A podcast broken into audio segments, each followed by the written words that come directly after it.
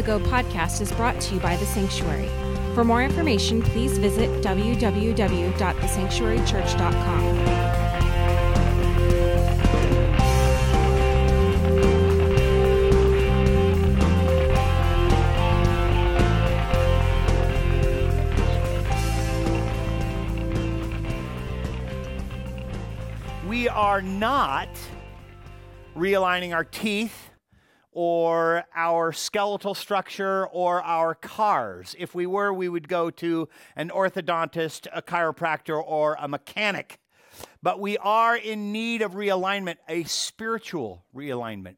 And I can think of no one better to go to than Jesus, and no place better to go than into the Beatitudes and what it means to be blessed. Now, Beatitude, that word, you know, people, what is be? Oh, it's a be attitude. No, that's not what that is. It's actually a Latin word, beatitudinum, uh, which means essentially a state of blessedness or extreme bliss, right? It kind of goes with this, this concept of supreme fortunate like you are so fortunate. It's like when somebody comes up to you and goes, Oh, congratulations, you won the lottery. It's like, I didn't enter the lottery. Someone entered it for you. Congratulations. You're like, man, I did nothing to deserve, to earn. I, I just got, I got caught with something amazing. And so somebody would come up to you and say, Oh, congratulations. That's, that's really what the word blessed means in the Bible. And that's what Jesus is trying to get us to. In Matthew chapter 5, if you have your Bibles, open them up now because that's where we're going. In Matthew chapter 5, Jesus sees these crowds gathering around and he goes up on this mountainside and he sits down. And his disciples gather together around him and he begins to teach them the Beatitudes. Check this out. Let's read Matthew chapter 5, verses 3 through 10. God blesses those who are poor and realize their need for Him, for the kingdom of heaven is theirs. God blesses those who mourn, for they will be comforted. God blesses those who are humble, for they will inherit the whole earth. God blesses those who hunger and thirst for justice, for they will be satisfied. God blesses those who are merciful, for they will be shown mercy. God blesses those whose hearts are pure, for they will see God. God blesses those who work for peace, for they will be called the children of God. God blesses those who are persecuted for doing right, for the kingdom of heaven is theirs. Man, we're going to unpack each of these statements in the next weeks ahead. But there is a whole lot that is happening here. There's just a whole lot going on. And, and just know this if we will plant the seeds of these Beatitudes, we will harvest the fruits of the Spirit. They're all found in Galatians chapter 5 if you want to go find out what those are. People have tried over the years to add wisdom to this, right? They will say, Oh, blessed are those who expect nothing, for they will not be disappointed. That's such weak sauce, right? Right? They'll say, Oh, blessed are those who bend, for they will not break. Really, how totally lame. It just falls short. When you hear these things, you go, Whew, where is this going? Where is he headed with this? Well, starting in verse 3, Jesus tells us this less is more, more or less.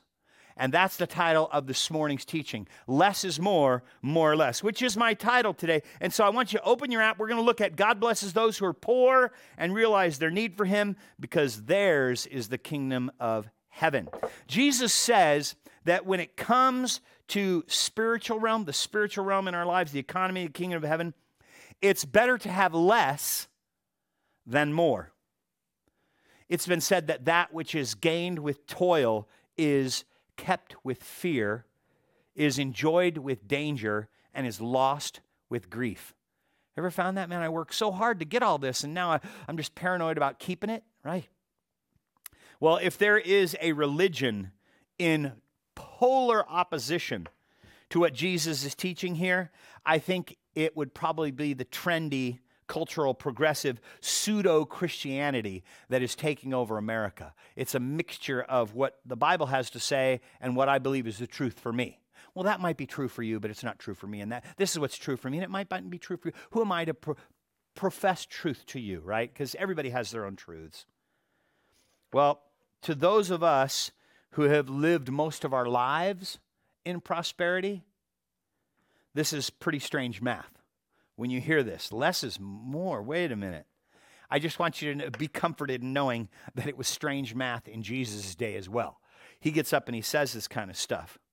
I, I remember as a youth pastor, I, I had a, a, summer program for my teenagers. We called it The Time Is Now. And essentially, we went down to Howard and Phil's. How many of you remember Howard and Phil's, right? The appliance place, right? We went down to Howard and Phil's. All the kids showed up uh, the afternoon, about 5 o'clock in the afternoon. They all showed up at the church. We had about 20, 30 kids there. And we all went down to Howard and Phil's and we picked out appliance boxes. And we took all these boxes back to the church. And in the middle of the church parking lot, we created a box city and a cardboard city. And so they, we, we said, hey, you're going to spend the night in these cardboard boxes. And they showed up at five o'clock, you know. So they're excited. They're, oh, this is going to be so awesome. We're going to spend the night in the cardboard boxes, right? And then uh, it came dinner time. And they said, oh, we're not having dinner tonight. We're actually going to fast. We're going to pray for those less fortunate than us. And they're like, well, that was bogus, right? But we're okay. Oh, that's fine. So then about about one o'clock in the morning or so, I woke all the kids up. I said, Hey, you guys, it's snack time. We can have snacks. So I brought them all in for one of those little tiny bags of chips. You know, the ones that come for you, like you put in for your lunch. They're like, like a third of a serving for somebody. I don't know, but they're little tiny bags. And they each got a bag of chips. Well, while they were in getting their chips, I went out into the parking lot with a hose and just kind of sprinkled all over their homes for the night. And so they're all in there going, We're so hungry anyway. So they're just eating their chips, right? Well, they get out and they're like, What? And they go, It rained, you guys. This is what happens to the homeless people. Now, I didn't I didn't destroy their homes, but it was kind of damp. Well, they slept all night long in these things. Then the next day we went down downtown LA and we went and served food at a soup kitchen. No breakfast right? We get down to soup kitchen and we're serving the homeless. This we're serving all these people. And it wasn't until after we had served them that we actually sat down and had a meal, the same meal that we had just been serving. We then got into our vans and went to a homeless shelter. Actually, a hotel turned into a homeless shelter, and we spent the night there again without food. And the kids were always asking, "Are we really paying for this?" Right? Well, but see, I was wanting to give them an understanding of what it meant, what it really meant to be poor, because I, I felt like I've never viewed poverty as something uh, that was a good thing right? It, it's it never seemed to me as something that i should be aspiring to to be poor. But yet i got to do something with jesus opening statements in these beatitudes. W- what am i supposed to do with that? He seems to say that there's a blessing for living in poverty. And i want to dig into that this morning before we ask what Jesus means by this first beatitude, we need to consider what the Bible has to say in general about the poor. And just to be put very simply right up front, God has a radical concern for the poor. In the Old Testament, serving the poor was a point of law. Check this out in Deuteronomy. Look at this. Here's what it says Deuteronomy chapter 15, verse 7. If there are any poor Israelites in your towns when you arrive in the land that the Lord your God is giving you, don't be hard hearted or tight fisted toward them. Look at that. God's concern is so great. Man, ignoring the plight of the poor is grounds for divine judgment. He, he, the same is said in the New Testament, Galatians chapter 2. Paul is talking and he says this you know what? These, the apostles in Jerusalem, they encouraged us to keep preaching to the Gentiles while they continued their work with the Jews. And then in verse 10, look what he says. Their only suggestion to us was that we keep on helping the poor, which is something I've always been eager to do. And then in Acts, Paul quotes Jesus it's more blessed to give than to receive. Man, I'm telling you, listen, there, there is, there's talk of this topic all over the Bible. But in this first declaration, in the Sermon on the Mount, Jesus is saying something quite different. And I want us to grab it. He seems to indicate that there is a, a, a certain advantage in poverty. He declares that there is a blessing, not on those who remember the poor, but on the poor themselves. He says the kingdom of heaven is theirs. And these words are as wowful today as they were when he first said them. The kingdom of heaven, this is your first blank if you're filling in the, and you got your app open today. Less is more in the kingdom of heaven when we are compelled to see our need. We're all needy. And I'm going to get into defining some of those needs here in a minute. But Jesus sends us reeling with this first statement.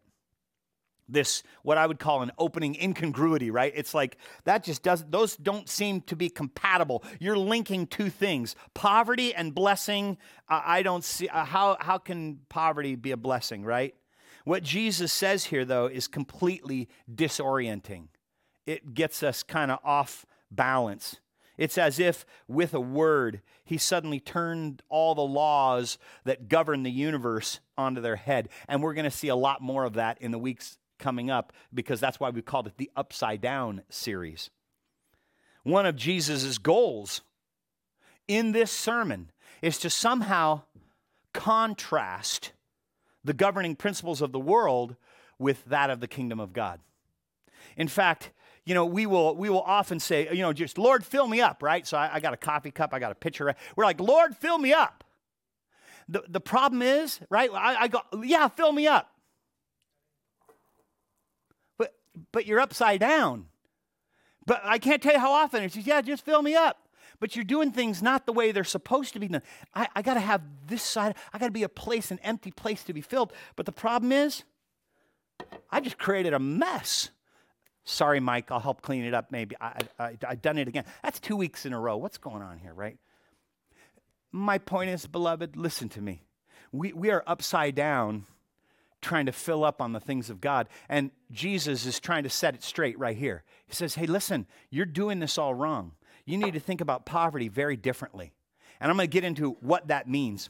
And I want you to try and hear these words as Jesus is saying them. Try to hear them the same way that these hearers were hearing them, the people who first heard it. How would this statement have sounded to someone whose only possessions are the clothes on their back? How, how, how, how is blessed are those who are poor? I mean, how's that going to sound? What does that mean to the mother who's trying to figure out where her child's next meal is going to come from? How would these words sound to the beggar who is dependent on handouts from strangers just for survival? I mean, uh, there's some point, I'm just amazed that Jesus wasn't laughed off the mountain at this point. Like, you got to be kidding me, right? Blessed are the poor. You got to, uh, I'll tell you, I haven't tasted that blessing. I don't know what you're talking about.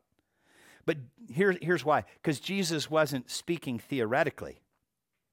He didn't read a book, he didn't take a poll, he wasn't a social scientist, right?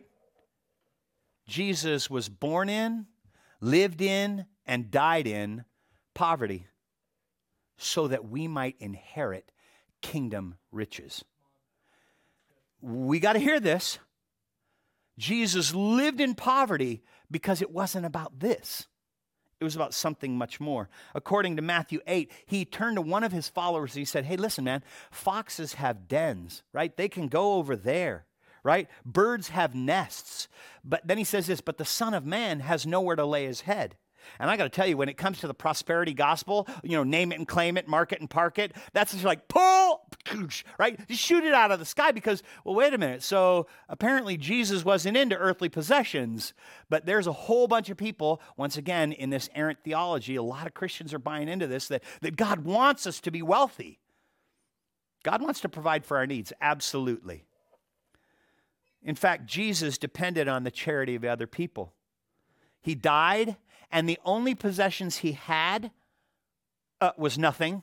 Listen, when he died, he even borrowed the grave, literally. I'm just going to use it for a few days and I'll be out. Jesus had nothing. At the point of death, there was nothing he owned. The donkey for the Last Supper, he borrowed it. The room for the Last Supper, he borrowed it. Everything. Guy was a mooch. I love this. Who, who is this Jesus? Jesus is saying more than just financial poverty, though.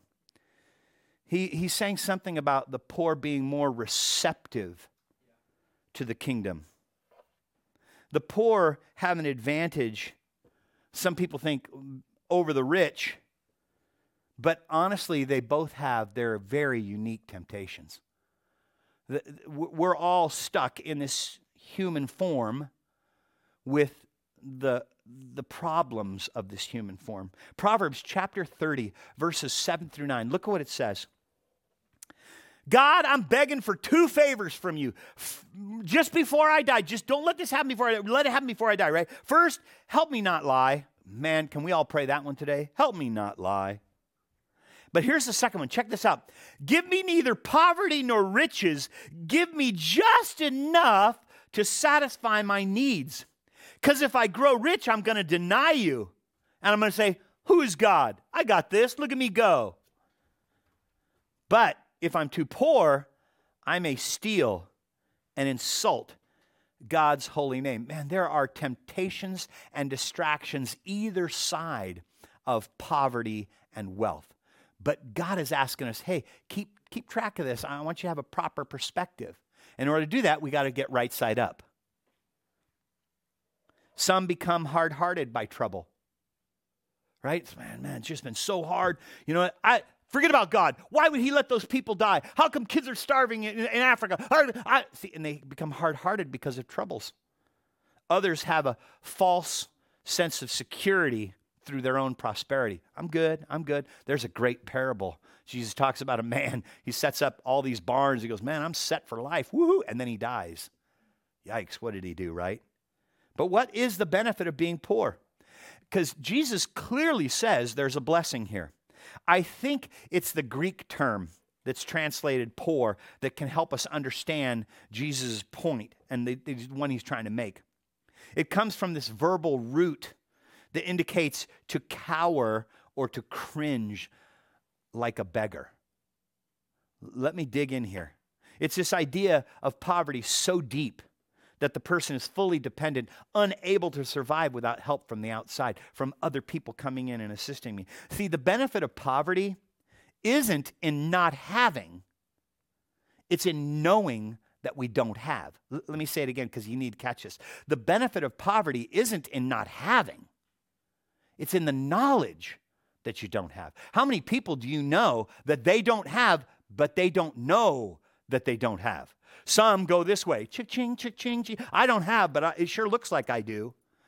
Other people, have you seen? They're so poor, but they don't know that they're poor. They're just happy as can be. They know they have a need. In Jesus' economy of the kingdom, the first prerequisite to real blessing is need. Do you need this? Then I'm going to take care of that need. We got to recognize that when it comes to God and His grace, we can't survive without help from the outside. In the kingdom of God, here's your second blank less is more when we're prompted to call on Jesus. Again, this is from a place of desperation. It's like jumping into the community pool and drowning. Lifeguard, help me, help me, save me, lifeguard. It's like I am desperate. Somebody's got to help me. I'm in the deep end and I need some serious help. It's important to note that this blessing is being associated with a particular kind of poverty. What is this poverty? Because Jesus is drawing an analogy for us rather than making a statement about economics. It's not financial poverty in general, but spiritual poverty that Jesus is talking about. In verse 3, he says, they realize their need for God. See, that's what sets this all apart. We miss the personal application that Jesus wants us to take from this first beatitude. Because honestly, I thought the poor are blessed simply because they're poor. See, that relieves me of any guilt that I feel over not being poor.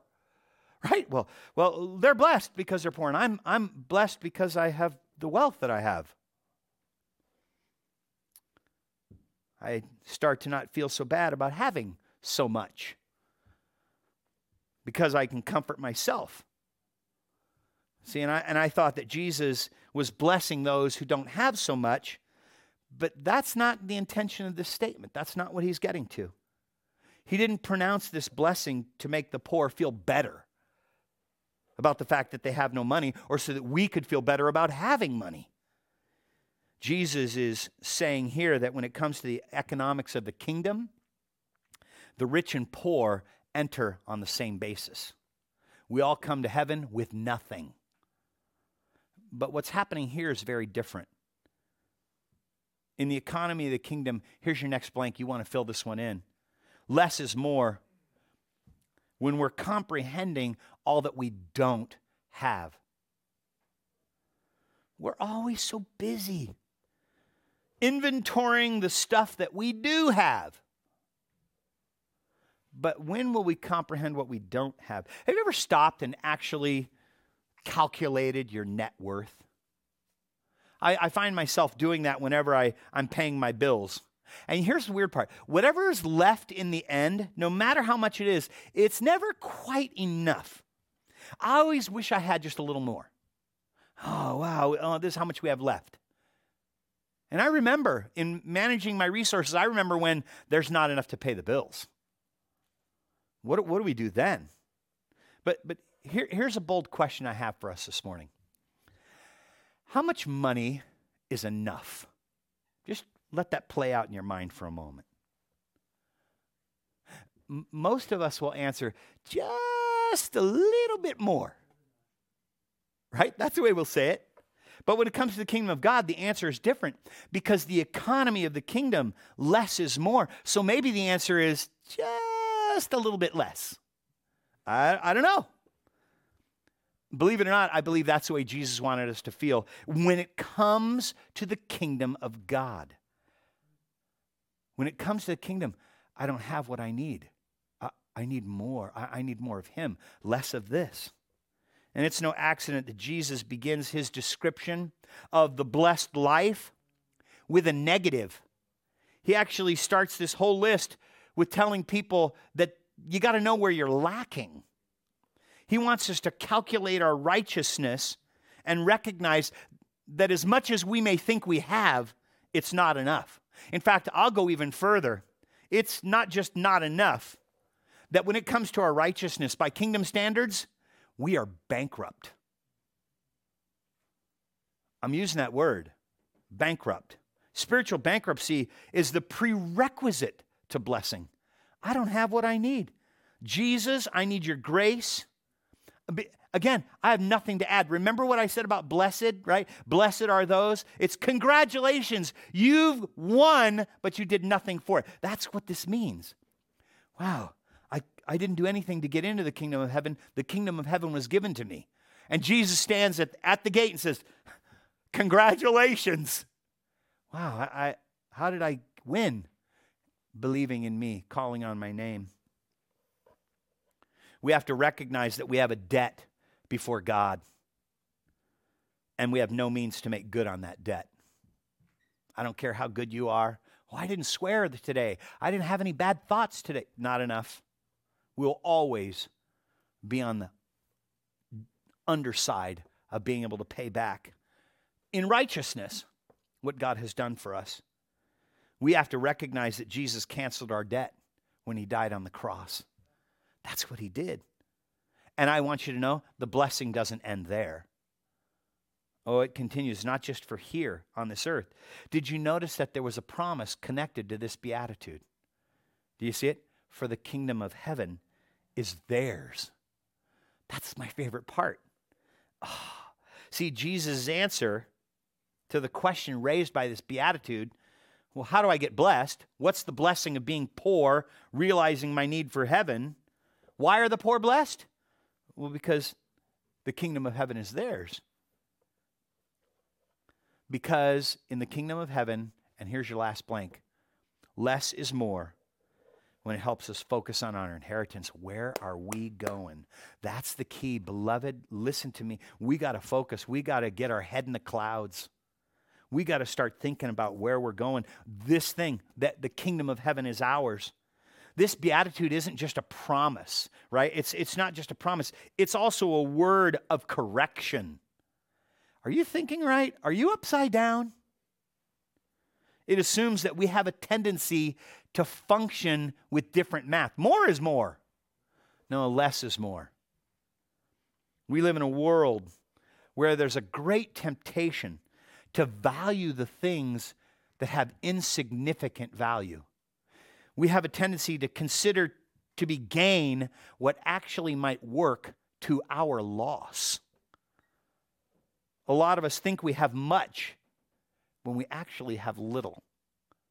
I think it's why right around Christmas time, I, I, start, I start the movie, It's a Wonderful Life, and I cry because a man who has many friends is never poor.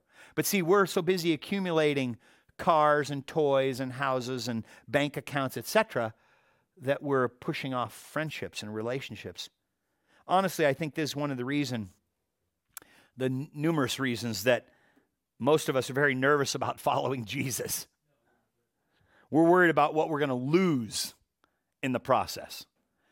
We've got to focus on the thing that we gain the kingdom of heaven. But see, we ask, what do I got to give up? What do I got to abandon? And I, you know, I suppose that there's good reason for that concern. Because Jesus doesn't say we got to give up this or that to be his disciple. He says we got to give up everything to be his followers. But you got to know this it's a matter of exchange. We exchange our life for his, our unrighteousness for his righteousness. We're blessed when we're at the end of our rope because at the end of our rope, there's less of us, there's more of God and of his rule. That's why John, the baptizer, he said, Oh man, I got to decrease and he's got to increase. I got to get out of the way.